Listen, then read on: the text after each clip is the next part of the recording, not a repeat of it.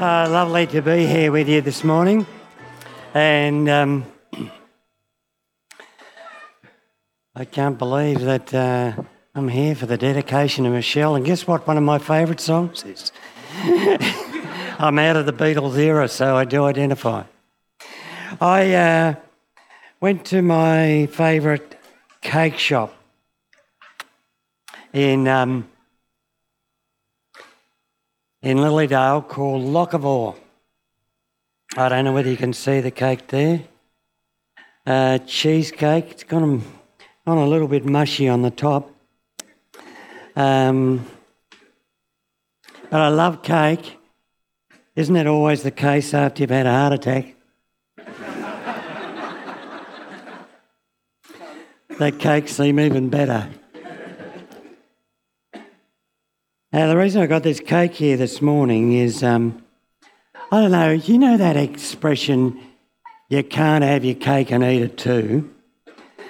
And um, it is nice cheesecake. Um, I've always struggled with it. I thought, what does that mean? You can't have your cake and eat it too. And then gradually I realised that because my daughter actually brought me one of these particular cakes up the other day, um, knowing my love for cake. And I realised if I take a bite out of the cake, then there's a little bit less of the cake, isn't there? And eventually, if I eat the cake, I can't have my cake if I've eaten it and it's here residing in this fat tummy of mine. And it took me ages to get to grips with that silly little statement. Then Stuart rang me up and says to me, Well, you speak on this passage which we're about to put up on the screen?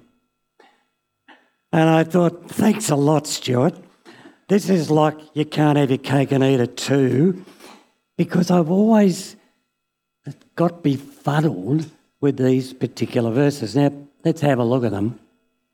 And I'll read them out to you. Later, as Jesus was teaching the people in the temple, he asked, Why do the teachers of the religious law claim that the Messiah is the son of David? Well, David himself, speaking under the inspiration of the Holy Spirit, said, The Lord said to my Lord, Sit in the place of honour at my right hand until I humble your enemies beneath your feet. Since David himself called the Messiah my Lord, how can the Messiah be his son? The large crowd listened uh, to him with great delight, and in brackets, Rob Coyle listened and didn't understand. Thanks a lot, Stuart. And I looked at that, see that middle bit there, where it says, The Lord said to my Lord, What the hang? There's two Lords here? And I think that's in bygone days what has really confuse me. Uh, but what we need to understand first and foremost is that Jesus is talking about the Messiah, the nature of the Messiah, because he says, Why does the Lord say that the Messiah is the son of David? And yet, for us to understand these verses, um, we really need to understand firstly what the religious leaders' view of what a Messiah was. And how then, in actual fact, what Jesus is doing here is not treading on their toes, but actually treading on their heart with this particular expression. The view of the religious leaders of the Messiah uh, probably wouldn't be terribly different to what your average Orthodox Jew would believe today. I looked up a uh, website of um, called Judaism 101, and uh, it was hardly, excuse me, hardly sympathetic towards the Christian cause. But I thought, well, I'll see what it says about how it defined a Messiah, and this is what it said, very similar to what the religious leaders would have viewed. The Messiah was a descendant of David. Well, we get that in the passage. The Messiah is the son of David and he was thoroughly human. He was not a fictitious character, but he was a real character. He was human. Secondly, he would be a charismatic leader, inspiring others to follow him. Thirdly, and the religious leaders in their day would have held this view very strongly, he will be a great military leader who will win battles for Israel. But fourthly, and most importantly, and this is why Jesus was treading on their heart, not their toes, above all, he will be human, not a God, not a supernatural being. Now, it's important for us to understand that as we start to unpack this passage here. So, how is Jesus stepping on their heart? So, in verse 36, it says, David himself, speaking by the Holy Spirit, declared, The Lord said to my Lord, or as the message puts it, um, God said to my Master, or in other words, my Messiah. So, God is talking to someone who is David's Lord. It's not David talking here, David's quoting it, but God's talking to someone who's David's Lord. And he's obviously not merely a human being. So this is the treading on the hearts of the religious leaders. And he says to David's Lord, Sit at my right hand. And that one is described as David's master. And to sit at one's right hand, of course, implies that the Lord, who was David's master, was divine. And then he says, Until I put your enemies under your feet. So David's Lord is sitting at the Father's right hand. He will be all conquering. Now, the religious leaders would have liked that bit because they viewed the Messiah as an all conquering military leader. And then it says, David himself calls him Lord. So Jesus is underlining that the Lord is divine and the greatest Jewish king that ever lived, David himself, submits himself to this Lord who is the Messiah. And then Jesus confounds them with this statement How then can he be his son? He's saying, How can the Messiah, who is divine, be David's son? Because David was a mere human being. And in this process, he is demolishing the traditional view of what the Jewish leaders would have had of the Messiah. Adam Clarke actually puts it clearer than what I do when he says this How could Jesus Christ have been both the Son of David and the Lord of David? This fingers the dual character of our Lord Jesus Christ as both God and man. As man, he was the son of David. As God, he came in human form and he was the Lord of David. Now, of course, the New Testament, um, and you know this as well as I know this, the New Testament backs up the uh, total divinity and the total humanity of Christ. Jesus was totally human. Um, he cried, he slept, he groaned, he was moved with compassion, he was human, he had friends, he went to social gatherings, he was righteously angry, he, he became exasperated sometimes, and yet he was caring, and most importantly, of course, he was without sin. I read this verse during the week, and I never really clicked on how Jesus actually calls himself human in this curious verse, or well known verse actually, from John 8 39 to 40. Listen to what it says. Jesus said to them, If you were Abraham's children, you would do the works of Abraham. But now you seek to kill me, a man who has told you the truth, which I heard from God. Did you get the last bit? Jesus is saying this a man, that's himself, who has told you the truth. Jesus was totally human. But then again, he was totally God. And again, the, the New Testament backs that up. You're familiar with these verses. The Son is the Im- image of the invisible God. God. So he was totally God. The firstborn over all creation. For in him all things were created, things in heaven and on earth, visible and invisible, whether thrones or powers or rulers or authorities, all things have been created through him and for him. He is before all things, and in him all things hold together. So I'm not telling you anything new.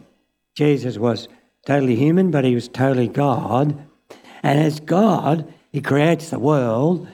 But get this, and I mean this um, not in any way as an irreverent uh, sense of the word, but if Jesus blinked or looked at his mobile like you and I do while we're driving down the freeway, or coughs, this world would fall to bits because Colossians says he holds this world together. But not only that, not only is he totally God, totally man, human, but he's also totally omnipotent, which is another way of saying totally powerful. Um, do you remember the, the disciples um, as Jesus ascends back into heaven? They're standing. I imagine their mouths are open like this. You could have backed a Kenworth truck into them, I think. And they're staring up and they're seeing Jesus ascending up into the clouds in heaven. And Mark says, after the Lord Jesus had spoken to them, he was taken up into heaven and he what? Sat at the right hand of God. And in these verses that we have up here, it talks about him sitting in a place of honour at my right hand until I humble your enemies beneath your feet, a place of total power. So, what have I told you this morning? One, Jesus is totally human. That's what this verse is saying. Two, he's totally God. Three, he is totally omnipotent. And that is the picture of the Messiah. I just got this feeling I haven't told you anything terribly new this morning. but um, it reminds me of when I did French in year nine. I think my mark was 23 out of 100. And like any year nine boy, if any of you got any year nine children, the relevance of French or any other language um, just was it, it just had no relevance to me at all. Probably the most relevant thing I did at school was sport at lunchtime and sport after school. I love sport. And French was totally useless until I went to France. and I must confess before you, I am a bit of a Francophile. I love France. I love it. And I wished that I'd learnt more French when I was at school. And it's funny. What I've told you this morning that, that the Messiah is totally human, totally divine, and totally omnipotent can sometimes be to us like a year nine boy taking French. Yes, I've heard that. I know that. But there comes a time when you arrive in your own personal Paris where suddenly you recognize that this is relevant to you today. Even as you sit on the couch and yell at your kids, even as they open your email and there's an unexpected bill, even as you go to get in your car and it won't start, even as you're on the freeway and you're thinking, when is this traffic going to move? Is it possible that the fact that Jesus as Messiah is relevant in those day to day situations? So, my challenge to you this morning is to prove that. And there are a number of things that we could say, but I'm just going to give you a couple. The first is how is Jesus in his humanity totally human? An encouragement to those of you this morning who are sitting here and you're saying, I wish I knew that God's arm was around me. I feel as though I'm in a dark place and I, I just want some light. How is it that Jesus, in his total humanity, is an encouragement to you this morning? Uh, you know, it's, uh, it's five years since the Malaysian Airlines flight MH17 was down. I don't know whether any of you watch Australian Story on ABC TV, I've just seen it a couple of times, but I happened to be watching it a couple of weeks ago. And amongst those victims that went down on that uh, plane with three children and a grandfather. The parents of the children, the Maslin children, were actually in Amsterdam. And um, the father, whose name was Anthony, and the mother, whose name was Rin, um, got a phone call. And the phone call was from a relative of the father and saying, Please tell me your children weren't on that plane that went down. He frantically went to his computer, and as he went through what was being posted on the computer, the awful realization came across him that his kids and his father had died. And he said in the uh, in Australian story, they just wailed. He and his wife just wailed. And alternately, they stood at the window of their high rise building there in Amsterdam and said they were going to throw themselves out the window. And as each one went to do it, the other one talked them out of it. Can you begin to understand the pain that they must have felt? Uh, just, just last week, um, was it up, I think, in New South Wales? twins and another child were, were burnt to death, and a mother and uh, another child survived. Can you imagine what they're feeling? Just 300 metres away from our place, a month ago, a guy came flying over a hill on a motorbike and ploughed into the back of a truck and was killed instantly. His wife's a police woman and uh, survived by two children, two small children. She's just had a baby. Can you begin to imagine the pain that people feel like that? C.S. Lewis says this, as only he, C.S. Lewis, can say it. Mental pain is less dramatic than physical pain, but it is more common and also more hard to bear. The frequent attempt to conceal mental pain increases the burden. It's easier to say, my tooth is aching, than to say, my heart is broken. Can I just gently and caringly ask the question this morning? I wonder if you're sitting here this morning and you have a broken heart. You're sitting here this morning and you say, I know what you're talking about, Rob, in terms of mental pain.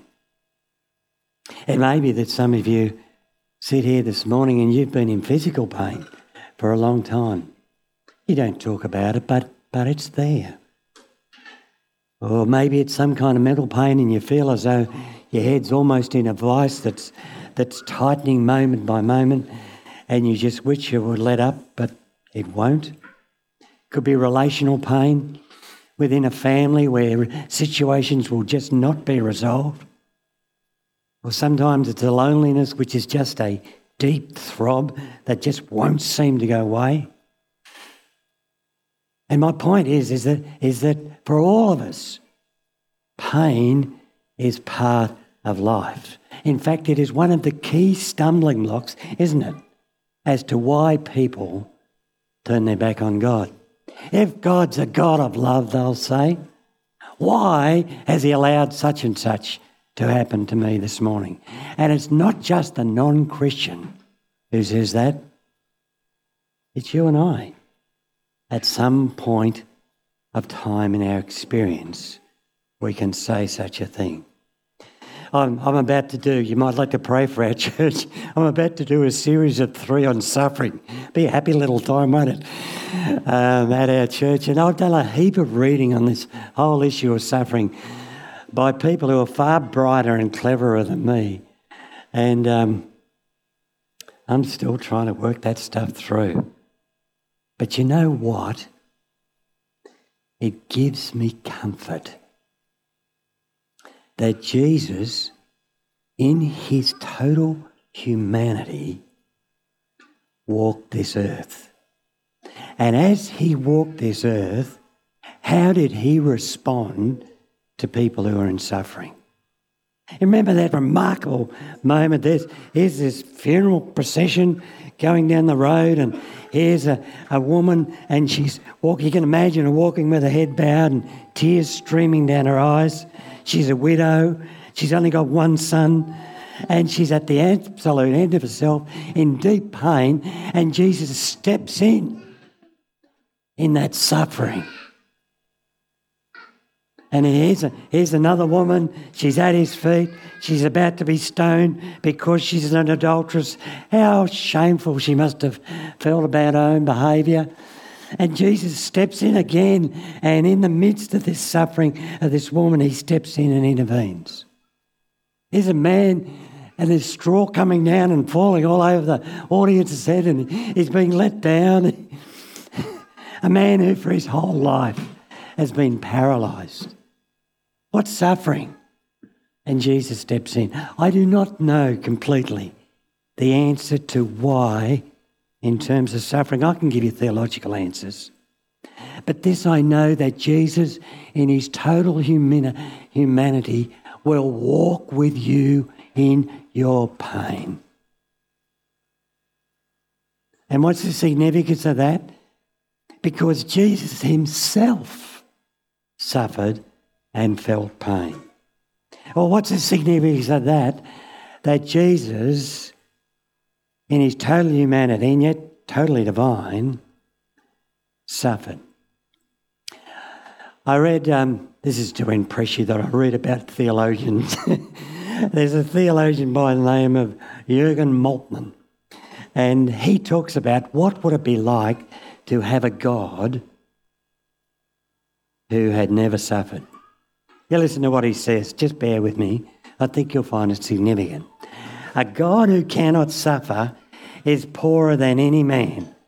For a God who is incapable of suffering is a being who cannot be involved. Suffering and injustice do not affect him. And because he is so completely insensitive, he cannot be affected or shaken by anything. He cannot weep, for he has no tears. But the God who cannot suffer cannot love either. So he also is a loveless being. If you are immune to suffering, then you cannot be involved with people and you cannot love. Therefore, only a God who suffers is a God who loves. And so, obviously, God feels our pain. Jesus feels Whatever pain you are feeling this morning, He knows about it, He feels it, and He walks with you in it because He is totally, as the biblical Messiah, totally human. He's not a divine computer in the heavens, totally removed from your pain that you're going through. He's with you. You can't see Him physically next to you, but He's there because he is totally human. Well, what about the fact that he is totally God? How, how does that encourage us? That uh, Jesus, as the Messiah, was not only totally human, but totally God. Colossians says, you know this verse, uh, for in Christ all the fullness of the deity lives in bodily form. I want you to get those words, all the fullness of God.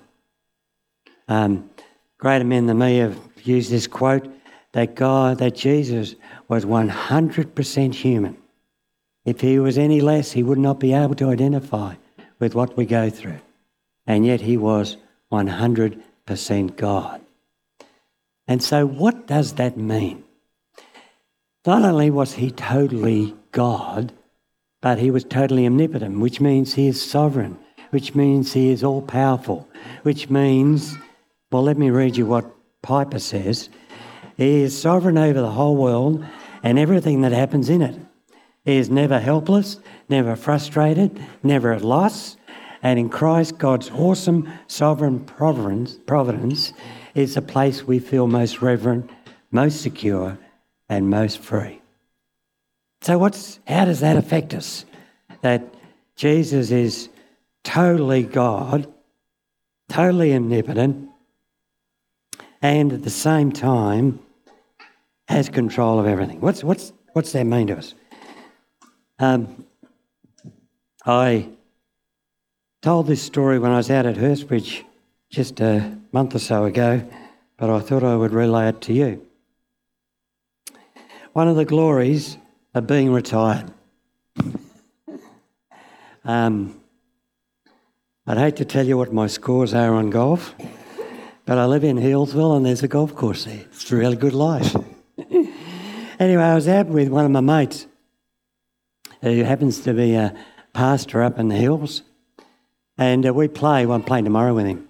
We uh, we play every fortnight, and um, when we arrived, he was not happy. Um, I don't know how many times pastors must feel this, but he got one of those emails that just didn't make his week as a pastor look very bright. And um, when we started to play, he was hitting that ball about as good as his email he'd received. and that baseball was going all over the place. He was going shocking. But I was on fire. and I try to be humble. and at the same time, I'm trying to encourage him. Oh, never, never mind. The next shot will be okay. So by the time to get to the fifth fifth hole, I'm a million strokes ahead of him, and I'm just going so good at. And I um, I'm about, I suppose, about from here to the back wall away from the hole, and I had to lift the ball up over this little little bush, and this is an eight iron, so that'll lift up, land it on the green, and I thought, oh man, I'm going so good. This is going to. So I, I line it up, and I go back, and um, and I hit the ball. And as I as I come through to hit the ball, and if you play golf, you'll identify this. You're meant to get underneath the ball, actually. But I came through, and when I hit it, I hit it on that bit there. And that's sort of like hitting a golf ball with a, a baseball bat. And it went like a rocket about two metres off the ground. It's going like a, a missile, and then bang, right through the windscreen of my golf cart. and I, I walk up to the golf cart, and there's a little white note there on damages to the golf cart, right? And one of them is windscreen, $350. Um, you need to know, you'll be glad to know that my mate's golf improved incredibly from that point on. I'll give you a guess which way mine went. it, it, it was just totally unexpected because I was playing so well. Um, you know, unexpected things in terms of golf carts. Well, I suppose it does cost you three fifty bucks, and it took me about eight, eight holes to recover when I was thinking about what I could do with that 350 bucks. but unexpected things on the fifth hole aren't all that important.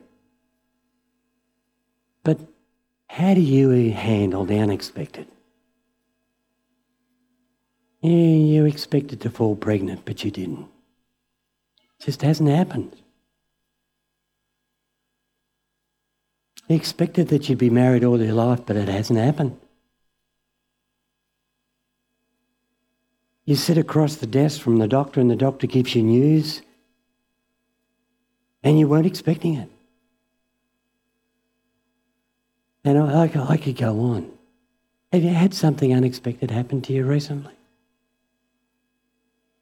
You see, at such moments when the unexpected happens, the question is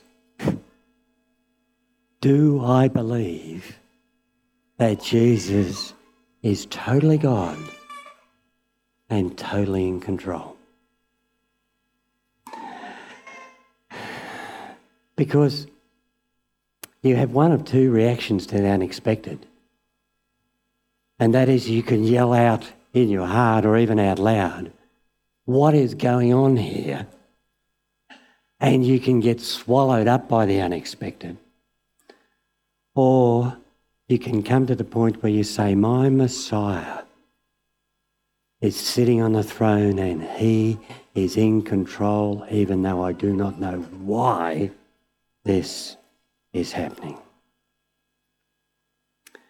And if you've had one of those weeks or one of those years, even, where the unexpected has happened, then your choice is whether you're going to believe that the Messiah is totally God and totally omnipotent. You're facing your own personal whole five experience, aren't you? What's the choice that you and I are going to make? Let me finish with this. Is there anyone here, there's got to be, on a day like today, anyone here who has a child three years old? Three. Anyone? What's the name of your three year old child? Ari. Okay. Is Ari up there? And Hello, Ari. now, if I got Ari, and I won't do this, of course, if I got Ari and I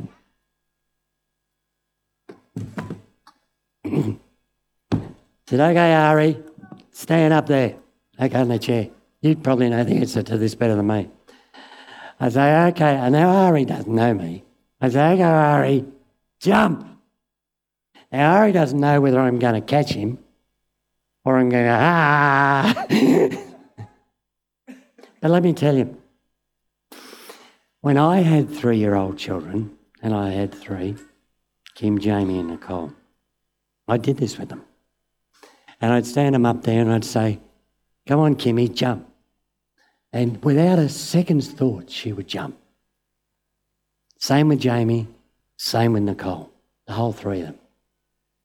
Now, why is it that my children would jump and maybe Ari would hesitate? And the answer is simple, isn't it? They know I'm their dad. They know that I love them. They know that I'm not going to drop them. And our Heavenly Father stands here this morning and He says to you, Will you jump? And trust me, with the unexpected as the God who is totally in control. You prepared to jump?